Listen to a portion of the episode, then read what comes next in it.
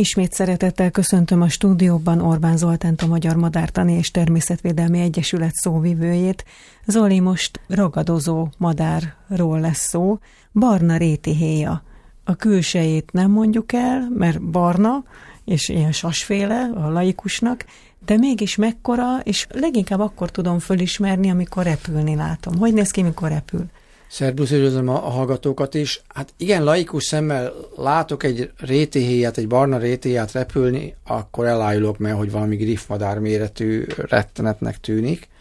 És amikor kézbe fogok egy ilyen madarat, akkor teljesen megdöbbenek, mert hogy ez a repülve sas termetűnek tűnő hatalmas madár, ez egyébként pedig a teste, hát még filigránabb, mint mondjuk egy másfél literes vizes palack.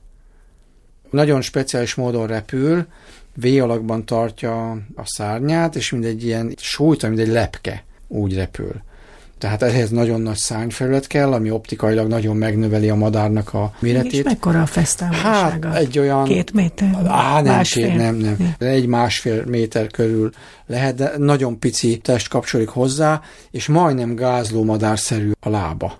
Rendkívül hosszú, csődű a lába. Ez azért jó neki, mert hogy a rétéhiák alapvetően talajról zsákmányolnak, nem repülnek gyorsan, nem nehéz testűek, nem nagyon erősek, tehát elsősorban pocokvadászok, kis rákcsálóvadászok madarakat is elkapnak.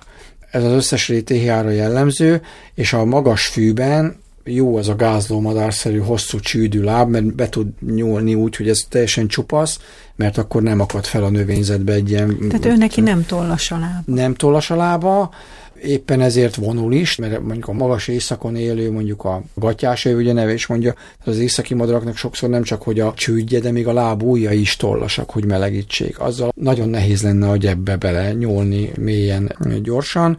Ugye a rétihéjáknak az a különlegessége, hogy vonulnak, ez nagyon sok ragadozó madára nem jellemző, a barna rétéhéja vonul, a mediterráneumba elmegy, de akár a szubszaharai régióba is elrepülhet, de nagyon érdekes az elmúlt mondjuk tíz évben erősödik a, az áttelelés.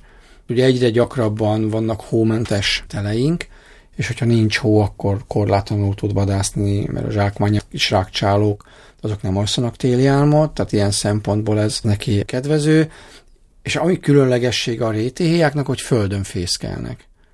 Tehát ugye ezt tudjuk, hogy van a sas, meg vannak a ragadozók, és akkor minimum egy nagy, gyönyörű fán épít egy Igen, ilyen hatalmas fészket, vagy. vagy pedig a sziklán. Na most ugye, ha csak így lenne, akkor a ragadozók, madarak, azok nem tudták volna meghódítani a pusztai élőhelyeket. Mert ott gyakran nem, hogy szikla nincs, hanem fa sincs viszont táplálék van, ugye a végtelen gyepeknek nagyon gazdag a rákcsáló, kis rákcsáló faunája, így viszont, hogy azt mondták, hogy oké, okay, akkor én nem ragaszkodom a bércekhez, meg a 487 és fél éves tölgyfához, hanem költök a talajon.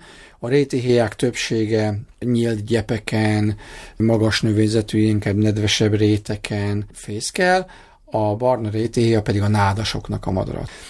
De általában jellemző a rétéhiákra, hogy ahogy csökken a természetes élőhely, ilyen szempontból a másik, a barna rétéhéjánál jóval ritkább szárazföldi fészkelő hamvas rétéhéjánk, annak is a természetes gyepek nagyon csökkennek, ezért kénytelen bemenni a növénykultúrákba. És ott egy új természeti problémával szembesülnek a szakemberek, kollégák, a kikaszálással. Úgyhogy ennyi, de a, a, a rétihéját ez nem veszélyezteti, őt ugye egyrészt a szárazodás veszélyezteti, a nem megfelelően végzett nád kezelés, a nádasok elégetése, a nádasok beszántása, tehát alapvetően ha csak teheti, akkor ő a, a nádasban fészkel.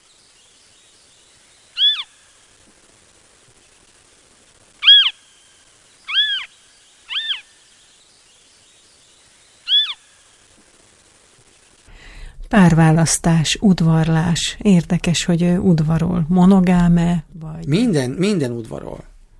Tehát ahhoz, hogy a... De az, hogy hogyan? Az ja, ugye az, hogy a madárhölgyek megnézzék a, a hímek bélyek gyűjteményét, az alapvetően udvarlást igényel, sőt, hát ők, ha valakik, akkor ők aztán nagyon tudnak udvarolni, ugye erre van kitalálva egyrészt a hang, másrészt a szín, harmadrészt a mozgás.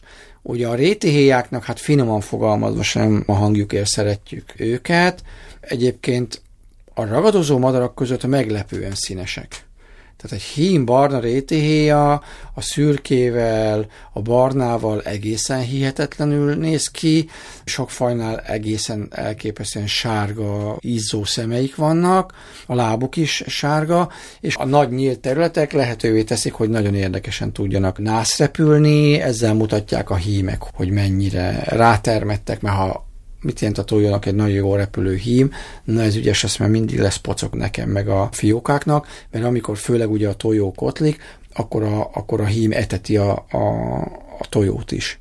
Ez egyben a táplálék, illetve maga a fészeképítő anyag nagyon gyakran nászajándék is. Veszélyeztetett-e? Sokan vannak-e Magyarországon? Hát olyan nagyon sokan nincsenek, olyan 8400-12 ezer párra becsülük az országos állományt, tehát ilyen szempontból a leggyakoribb ragadozó madaraink közé tartoznak. Ugye védett fajról van szó, sok a félreértés vele tekintetben, mert még mindig elhangzik, hogy vadgazdálkodási kárt tud okozni. Tehát aki már fogott kézben barna rétéját, az tudja, hogy azért már egy napos csibe, az már számára azért olyan kihívást jelentő valami. Tehát ő igazándiból inkább pacokra vadász, egyébként rovarokat is elkapja, egy mezei nyúlállományban nem fog problémát jelenteni, és ami nagyon érdekes és szomorú, hogy az illegális ragadozó madármérgezéseknél gyakran esik áldozatul, mert mi nagyon sok ragadozó madarunk, ha teheti, tögöt is eszik. És milyen érdekes, hogy pont a barna rétihéja tetem fogyasztása miatt van elég gyakran kerecsensólyom áldozat is. A kerecsensólyom viszonylag ritkán megy rá tetemre.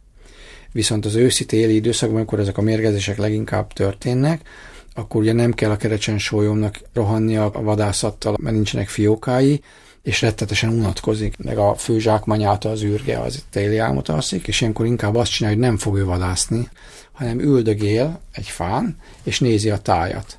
És akkor látja, hogy jön telebedjen meg, míg a csőrébe ott van a kaja mondjuk a barna rétéjának, és addig gyötri a levegőbe, rugdossa, hogy visszaöklendezze, vagy eldobja a csőrében lévő falatot, és azt megeszi. És ha ez pönt mérgezett, akkor sajnos így szoktak általában a kerecsenek is áldozatul esni, éppen azért, mert számukra az egyik ilyen, ilyen, ilyen predálható gazdamadár az a barna rétéhéja, illetve a rétéhéják.